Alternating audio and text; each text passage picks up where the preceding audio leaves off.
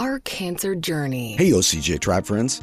On today's show, we talk to Joe Bullock, a rather traditional man with a remarkable story of transformation from average guy to caregiver to colon cancer survivor and finally into the most unexpected and yet dedicated of cancer patient supporters. In this first episode of a two part interview with Joe, we dive deep into the major life events and revelations that led him to passionately give back to those impacted by cancer. Check out this clip from the show. I remember I was sitting on the couch looking out the window. My wife, my daughter, and my son were out in our backyard and they were playing with the dog in the backyard. And they were running around and laughing and playing. And I looked out there and thought about each of them. And I thought I had this extremely competent woman in my life who financially could take care of herself. I have a daughter who is entering her second year in college, is doing very well. I have a son who's getting ready to go to high school and is enjoying his life. They would be okay without me.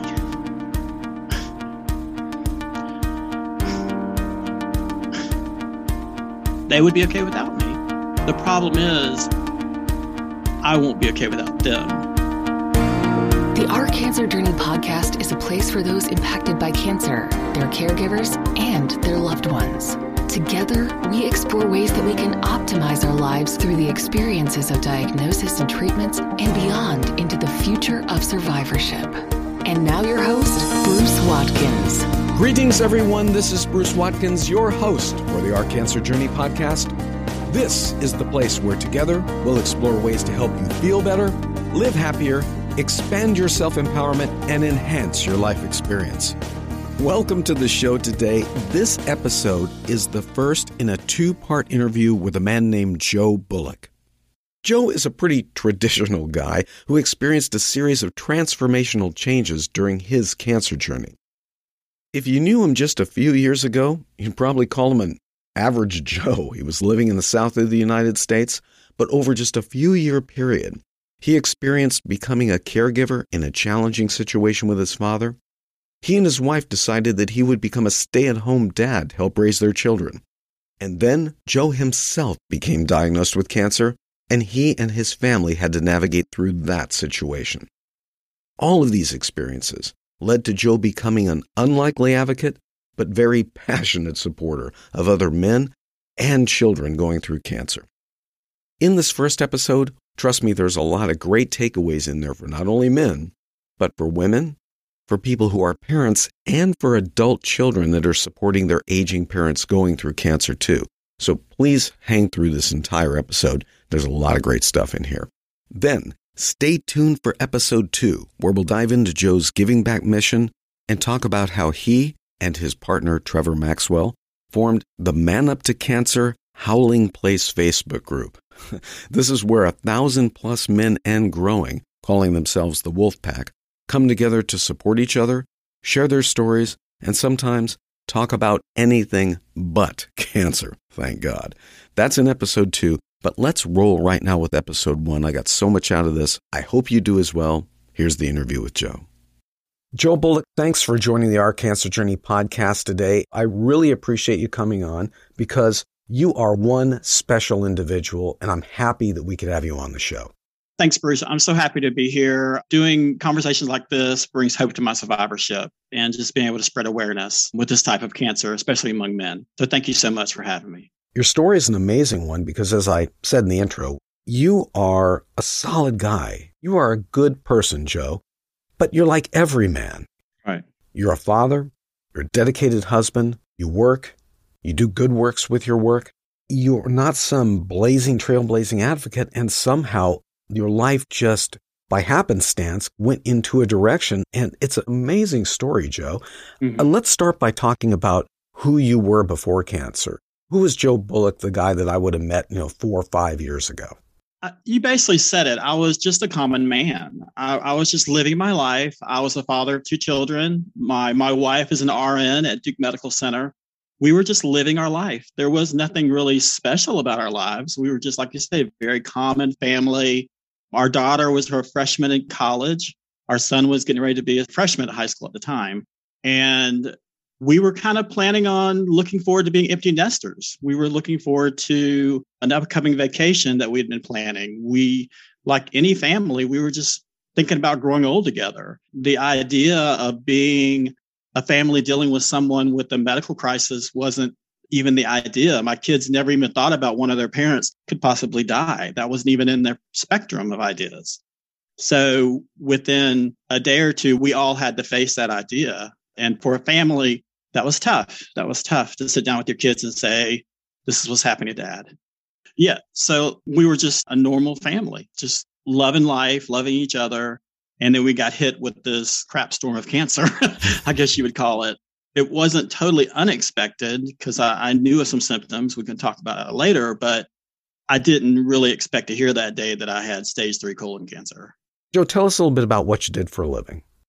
Um, well, beginnings i mean i have a degree in hotel restaurant management it's nothing astounding you know um, but i did that for about 10 years and after i got married um, and my wife and i had children i um, decided to become a stay-home dad my wife's an rn at duke and her hours were crazy and so we decided for us to have kind of a normal family life one of us kind of needed to take the lead role in our daily lives and so i came home and then took a part-time teaching job at a preschool because I was dropping my kids off and they needed volunteers. One of the, the directors said, Hey, why don't you come teach a class if you're not doing anything at home right now?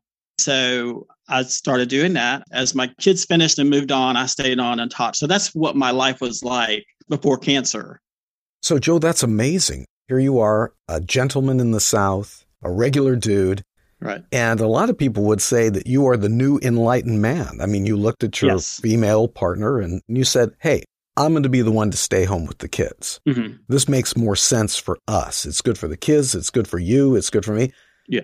What were the decisions in that? How did you feel about that? I mean, clearly you're a grounded guy, so you don't seem like a person that's dealing with a lot of baggage that would prevent something like that. Um, I mean, at the time, it just made economical sense because I realized that most of my salary was going to childcare, and that just didn't make any sense. You know, why put my kids through that? at a young age. I mean, they did go on to do like a preschool program. So they did get some education, but they didn't sit in a daycare for 12 hours if they didn't need to every day.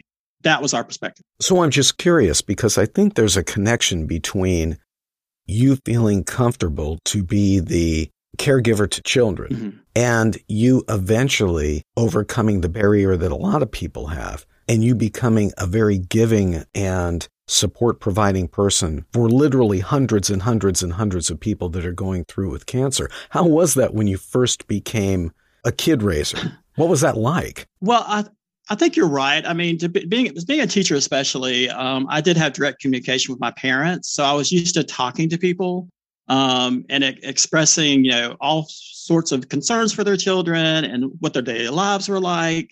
And that definitely has moved over into cancer land in a sense of my communications with survivors and, and the lives they're going through and personal lives of their families and and the understanding. And I would hear similar things with my parents, you know, and what they were going through with their lives with their children. So it, it there is definitely a correlation of those two.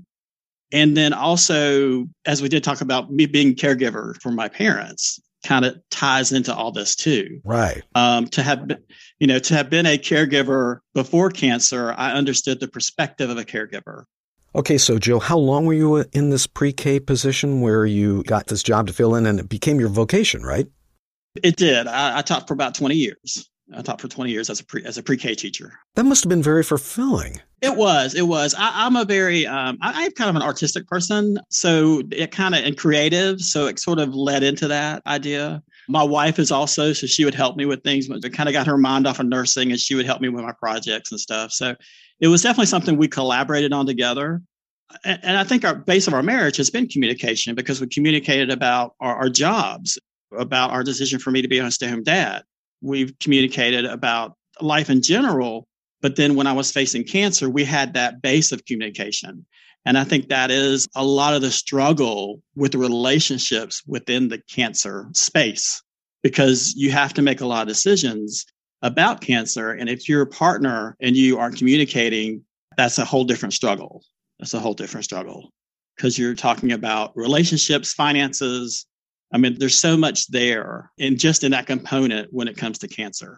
Joe, I don't want to ask anything too personal, but if you were giving advice to somebody, let's talk from the guy perspective. I've got a number of people that are going to come on and talk from the female perspective, but mm-hmm. you're a guy, you're married or you've got a long term girlfriend.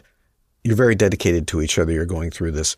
Clearly, you and your wife, partner, had some good things going when it came to communication by the time your cancer came around. Yes.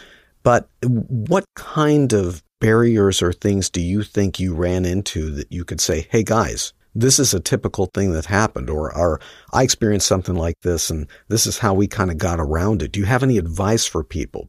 Oh, definitely. I mean, I remember the day I was diagnosed, and I remember after the colonoscopy, my wife was in the waiting room waiting for me to come back. And when they brought me in, I couldn't even look at her in the eye because I knew what I was bringing to the table to our marriage. Really? What must that have been like?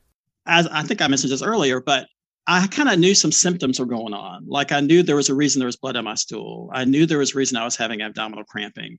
I knew there was a reason that I was having some fatigue. I knew something was up and I suspected it was cancer. And I didn't want to put our family through that. But at that point, when I got the diagnosis, I realized I screwed up. Did you tell your wife about the blood in the stool and did you tell her about your concern? And I'm, I'm going to use the word fear, but you know, obviously we could say mm-hmm. anxiety or whatever. Did you tell her in advance what was going on or how soon did she realize that cancer was in the picture and that you had these feelings about cancer being in the picture? That's probably something we didn't talk about early on. I think we both realized that there was a possibility that it could be cancer. I just don't think we wanted to hear it or face it you know, her being an RN, in fact, an RN at my cancer center, which puts a whole nother light on this. I think we both realized, you know, when I told her I'm seeing blood in my stool, she's like, you need to go to your doctor like tomorrow. Having an RN as your living, mm-hmm. loving person in life, I guess is a little bit of a blessing and a curse, right? Because, right, right. she just cuts right to the chase as an RN, right? Right. Exactly. And that was the toughest. That was probably the hardest thing about getting diagnosed was the realization is that um, she was no longer going to be just a, you know, it was. it's okay, Joe. No longer would be a loving mother. Sorry.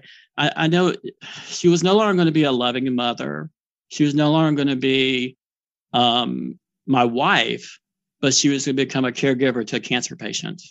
And she, as a nurse, when she got to my door, could leave her life as a nurse at the door. Now she's walking into a cancer patient, and I hated that. It's it's a reality as you get older. I know as couples get older, we're faced with all sorts of diagnoses, medical traumas. That's the reality of life. You do get married for better or worse but I never wanted to have to see the worst.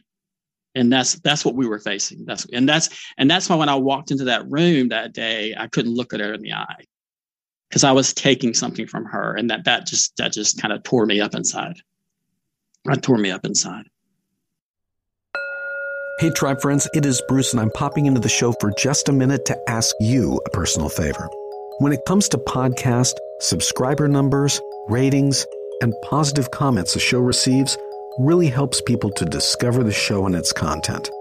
Our mission is to try to get out important information to help empower people and to help people enhance the quality of their lives. If you like what we're doing here at the Our Cancer Journey podcast, or you feel it may be beneficial for others, if you'd be kind enough to subscribe, give us a favorable rating and a couple of nice comments too, we'd be greatly appreciative and we could be helping other people discover our program. Thanks a lot for listening. Let's get back to the show.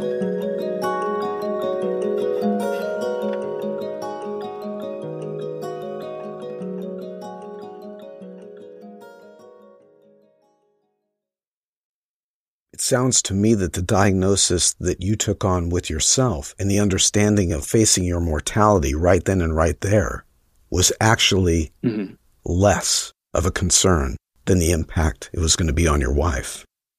Right, right. And and we can talk more about this, but uh, the days following my diagnosis, I remember I was sitting on the couch looking out the window. My wife, my daughter, and my, my son were out in our backyard we had just adopted a, a dog and they were um, playing with the dog in the backyard and they were running around and laughing and playing.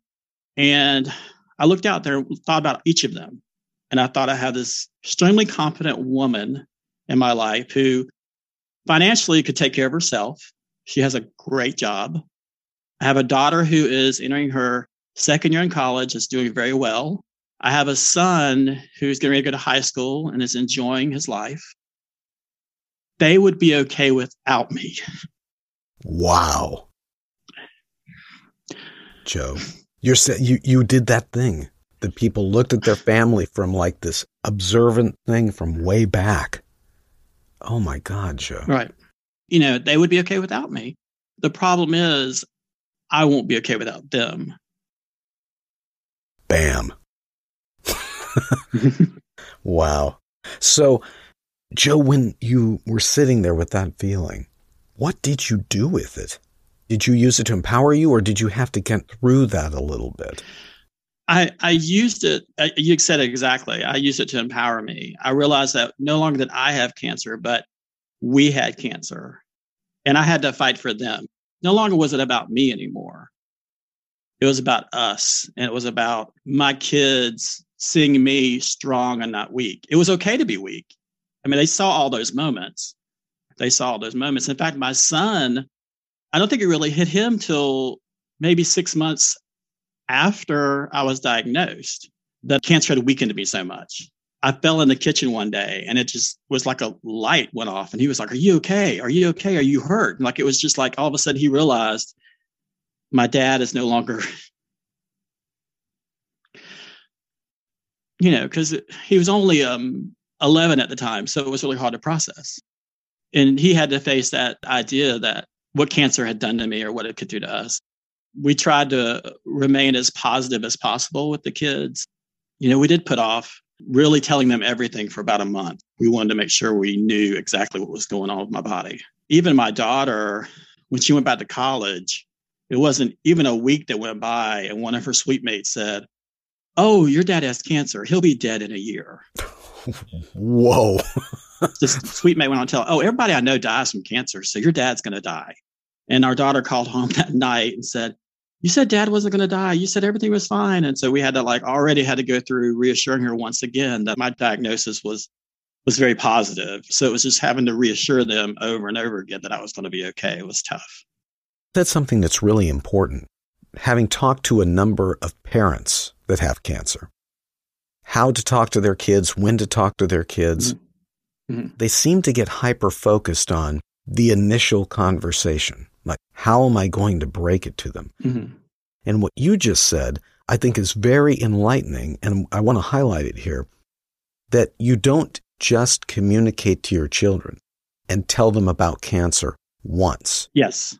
You are continuously communicating cancer to them because you are changing and they are changing in their reality. Mm-hmm. They're coming more aware.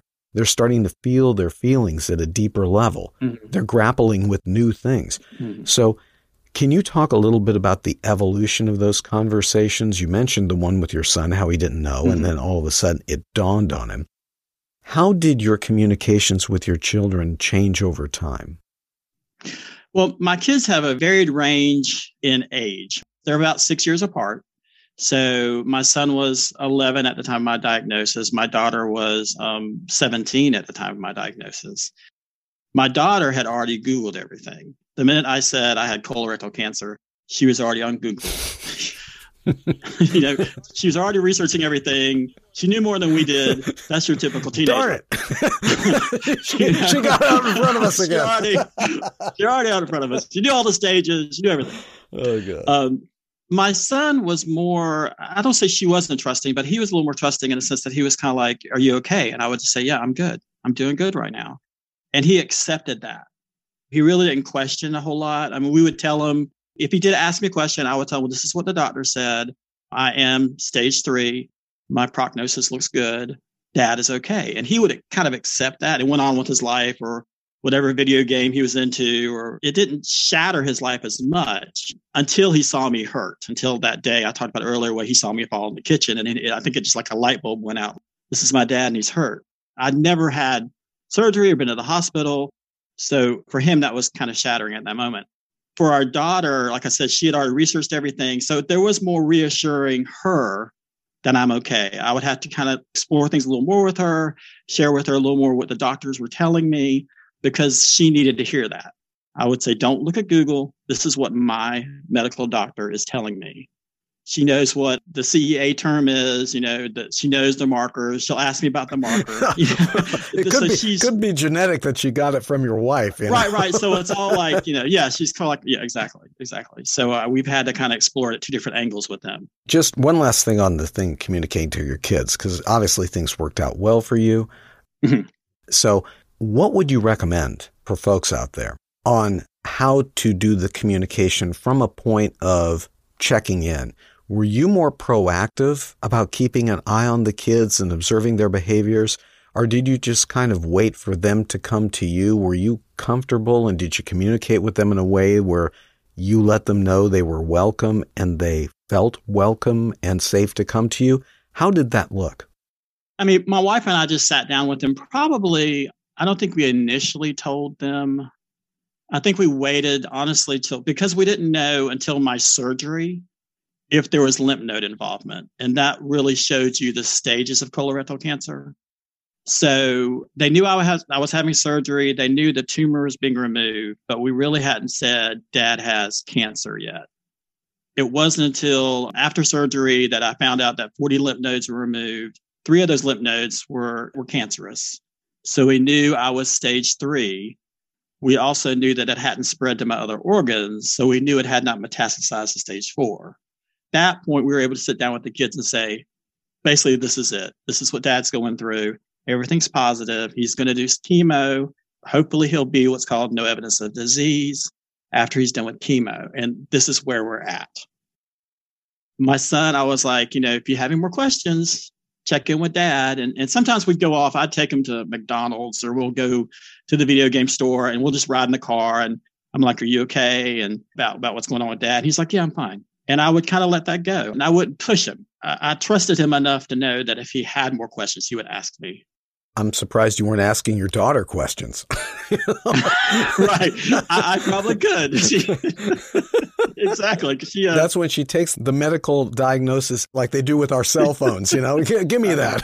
Very true. Right. Well, the funny thing is she did, she did ask me, she graduates this year from college and congratulations. She, thank you. And, uh, but she's already asking me, so dad, when do I need to get my colonoscopy?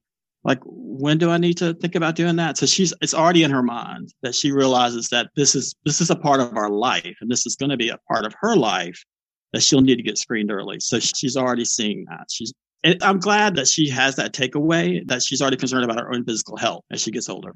Joe i think you know because you've heard the program you know that we're not a medical information based show. We're about life right? Right right exactly. But i do want to ask one medical question here and that's because I, I found out not too long ago that we have a lot of colorectal cancer listeners in yes. our audience, mm-hmm. but they're obviously looking for the life component and all that stuff. But right. with regards to that, is colorectal cancer the kind of cancer that is a high genetic probability to be handed down? Or is it more of a happenstance of environment and mutation per individual? Well, it's basically how that was the question I asked. I remember asking my oncologist that question, and he was basically there are two ways you can get colon cancer. You can either get it environmentally, which was in my case, because they did all the genetic studies of my tumor and my blood work, and I showed no active genetic mutations. So for me, it was more environmental. You know, it was 50 years of eating fast food, 50 years of eating processed meats. It was 50 years of all those things that I was putting in my body, um, which I did carry a amount of guilt around for a while. But there is the other side of it where there is the genetic mutations that are causing the colorectal cancer.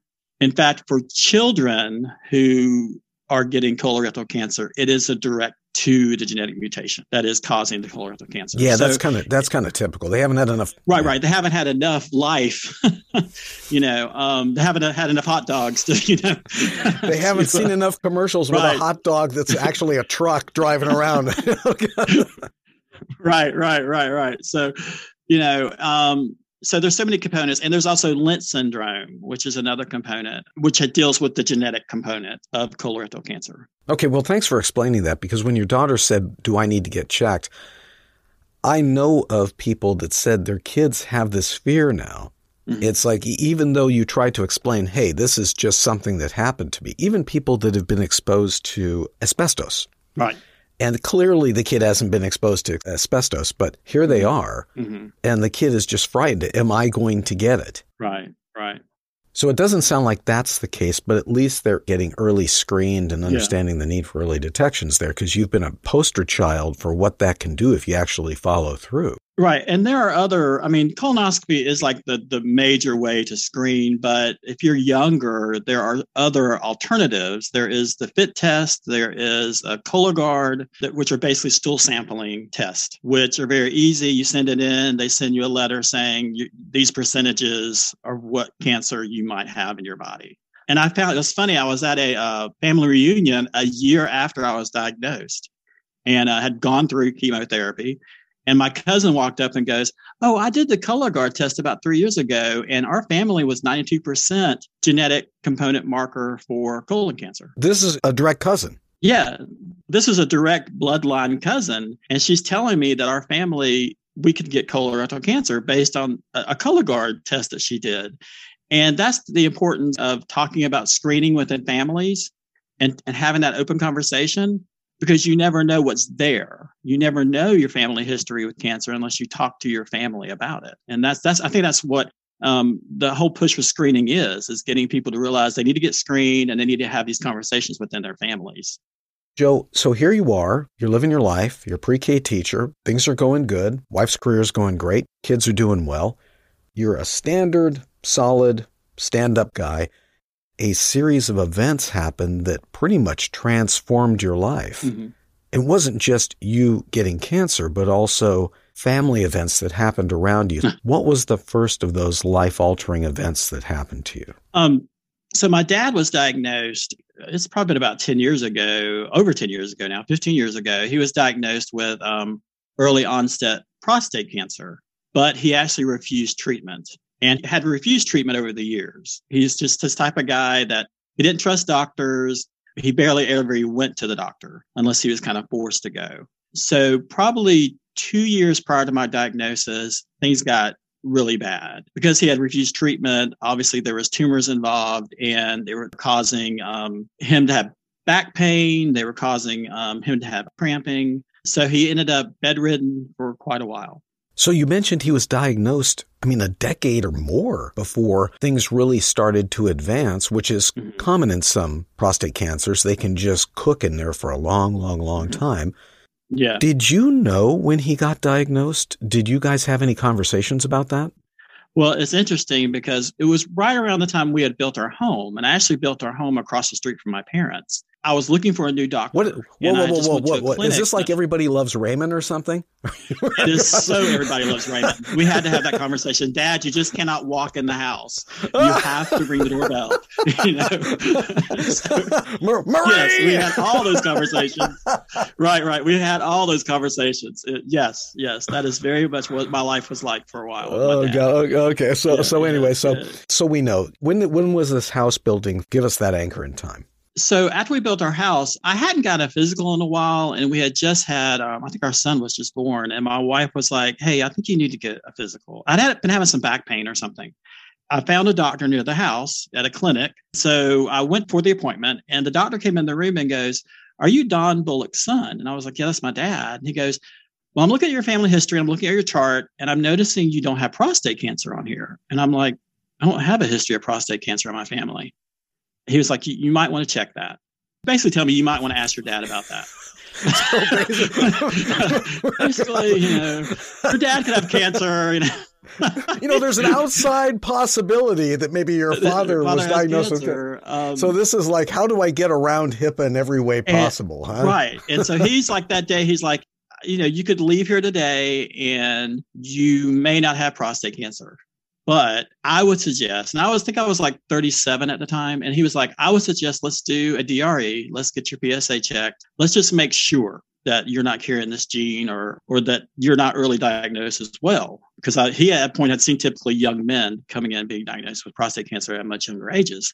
I, I just have to stop right here joe and say and you don't have to agree or disagree but i'm just going to make a statement so mm-hmm. sorry if i'm going off here mm-hmm. no. with all the best intentions we do all kinds of things and God knows that personal health information is super, super, super important. Right.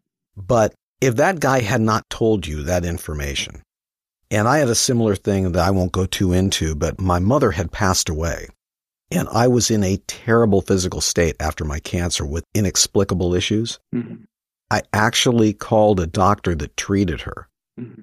And the doctor, and I'm not going to say who the doctor was because she had many doctors. I said, she never talked to me about these topics right. and there are issues and the doctors have no idea what's going on. They're operating completely blind. And the guy just said, mm-hmm. uh, he said a professional word in the medical community. I think it starts with the letter F. Mm-hmm. he goes, I don't care about laws. You need to know this because it's unfortunate that sometimes people from different generations or cultures don't discuss stuff. Right. But without this kind of information, it may cost you your life. Right. And he goes, I know it could harm my professional life, Mm-hmm. In this case, she passed away and there was nobody to give permission to give her medical stuff to. Right. And I wasn't on her HIPAA thing at the time. It's just crazy. So right. thank God for that doctor that talked to you and the doctor that talked to me and the people that understand when to share that critical information. Mm-hmm. And it was a time, this is 1990, 1997. So it was a different time period you know, as far as HIPAA and all those things, maybe the conversations could be a little more open. Today, maybe that doctor would have had that conversation with me. Yeah. yeah. Well, th- well, just thank God he did. Yeah. Right. Right. Exactly. And that just tells us if we've got parents that are closed, we probably should go to them and really ask them more questions, if for nothing else, to save us and our kids potentially a lot of heartache. Right. Right. So there you are. What happened after that? You just found out your dad has cancer. Yes. I, I, did try to talk to him about it. He didn't want to talk about it. He refused to talk about it. He was like, no, I'm fine. I'm not dealing with this. He just went on with his life. I had to respect that. That's his health decision. So we really didn't talk very much about it until he got really sick. And that was probably, you know, 10 or 12 years later. Did you at least know that it was a low grade, slow moving cancer? Mm-hmm. I knew it was low grade because the doctor said he was the doctor's statement was that he is showing early signs of prostate cancer. Hmm, okay. So he was in serious condition for almost two years and he was deteriorating and yeah. you were interacting with him during this time. Yeah i was i was one of his caregivers. Um, he and i had had a really rough relationship and didn't agree on it very much over the years. And my sister basically had pleaded with me I, I just need help with dad. I need you to basically she said I, I, need you to man up and i need you to help dad. So she was the primary? She, my sister was the primary. Okay. but i think it was just it was too much. It was too much because my mom had her health issues. So she was basically dealing with being caregiver for really two patients at the time and it was tough for her uh, my sister's also a nurse. so that's a whole nother perspective. Well, you're in the right place at the right time here, aren't you, Jeff? I have I have nurses on both sides of me. Yeah. Okay, but you weren't like not caring for your dad because of any issue with you. You mentioned that you had a relationship kind of little wiggle there with your dad. Did your dad prefer your sister? Because sometimes patients. He did. Okay, tell me about that. He did. He did prefer her. Um, she was my younger sister. She actually lived with them. She was single, and after college, she pretty much stayed there, lived there, and lived with them because their their health issues started happening pretty early on, and so she made the decision just to stay in the house with them. Well, and she was a nurse too. And she was a nurse, yeah. but it became increasingly obvious that that was wearing on her very much, and she needed support. And I had to kind of put all my feelings aside and just and be there for him. And ultimately, I'm glad I did. It was a blessing, but to make that decision was tough. It was really hard for me at the time. You mentioned something that somebody in the hospital, a doctor or a chaplain, spoke to you when you were in that yes. point of trying to resolve that conflict within yourself. Can you tell us that story? It was two weeks prior to my dad dying, and we knew that he wasn't going to be leaving the hospital. We knew that. And he was grappling with the idea of either going to hospice center or going home. And I was trying to convince him to go to a local hospice center because I'd been there. My, my, my sister and I had been there, and we knew the care he would get there. It was going to be a better quality of life for him. It would also support my sister because she was having to care for my mom as well. And when I was speaking with the doctor, the doctor walked in the room and I really didn't have like power of attorney over my dad. I didn't have any documentation that said that I would make any legal decisions for him. And at the time, the doctor looked at my dad, and my dad was just like, he was just tired. He was tired of talking to doctors. The doctor looked at my dad and he said, Okay, do you give your son permission to make your health decisions at this point? Do you want me just to talk directly to your son? And my dad looked at the doctor and said, Yes, I want him to be the one. Wow, Joe. What was that like, that moment? I think based on our relationship, I, we um I didn't know that we would ever be at that point. I didn't know that he would put that much trust in me because what our relationship had been like. And I think he was just tired and drained. And it took him a lot to just say, for him, it was saying, I need your help. I need you to take over. I need you to take this off of me. Wow. When my dad gave me permission to talk to the doctors, I went out in the hallway with the doctors and I happened to see the chaplain and I grabbed him and I said, Can you just go sit with my dad while I talk to the doctors? And he's like, Sure. So they had a conversation while I was talking to the doctors. And that's when the doctors told me, Your dad has been living with this tumor for we don't know how long. And he's been taking pain meds like it's candy, like over the counter, and had basically eaten his organs up. And there's nothing at this point we can do. He's, his organs aren't going to survive a surgery. You have an opportunity to have surgery earlier? He did. He did. Actually, it probably been about five years prior that they had suggested that to him. And what did they tell you about that? He refused. The doctor said, I have talked to your dad several times about having the surgery. He did allow a CT scan. And so that's why they knew there was something there they needed to explore. Hold on. Let me get this straight, Joe. Are you telling me that days before your father passed away with this difficult relationship and you coming to terms with it and stepping up, he granted you the opportunity to make calls for him. And you said, okay, dad, I'm going to go talk to the doctors. And it's then, just days before he passed away, that you found out he passed up a surgery that he could have had years before? Yeah, yeah, I, I did. That goes back to his personal choice, his personal decision. I mean, that's what he decided. I think every patient has that right. It might not be what I thought was the best decision, but he obviously chose that decision. And the doctors told me that he had been abusing over the counter medicine and it had ruined his organs. There was no way to, to do the surgery at this point. There was no way to save him. Their suggestion was either you take him home and give him comfort care or you go to hospice. And, and I asked them, what do you think? And like, well, we can't tell you, but his best quality of life will be at the hospice center. So we kind of left it at that at that point. I walked into the room. The chaplain was telling me about the conversation that had with my dad. And so he walked me out of the room and he he said to me, he said, um, I realize that your relationship is strained. I can tell that you're really trying here. And I've noticed that because he has come in the room a couple of times when I'm there. And he's like, I, I think if you just kind of step back and put aside whatever you're feeling, whatever your relationship is like, and you take this moment, this time, and give your dad the peace that he needs, you will be blessed down the road. I, I, don't know what he meant by that. Like at this point, I didn't know anything about cancer diagnosis. I didn't know anything in my future. But if you grant this to your dad, then you're helping him gain the peace that I think he's wanting through their conversations. He just wants to know that that his family is going to be okay, that he's forgiven for anything that any hurt or any damage he had caused over the years. So I think that's what your dad is looking for right now. And I think you're the one that can give him that.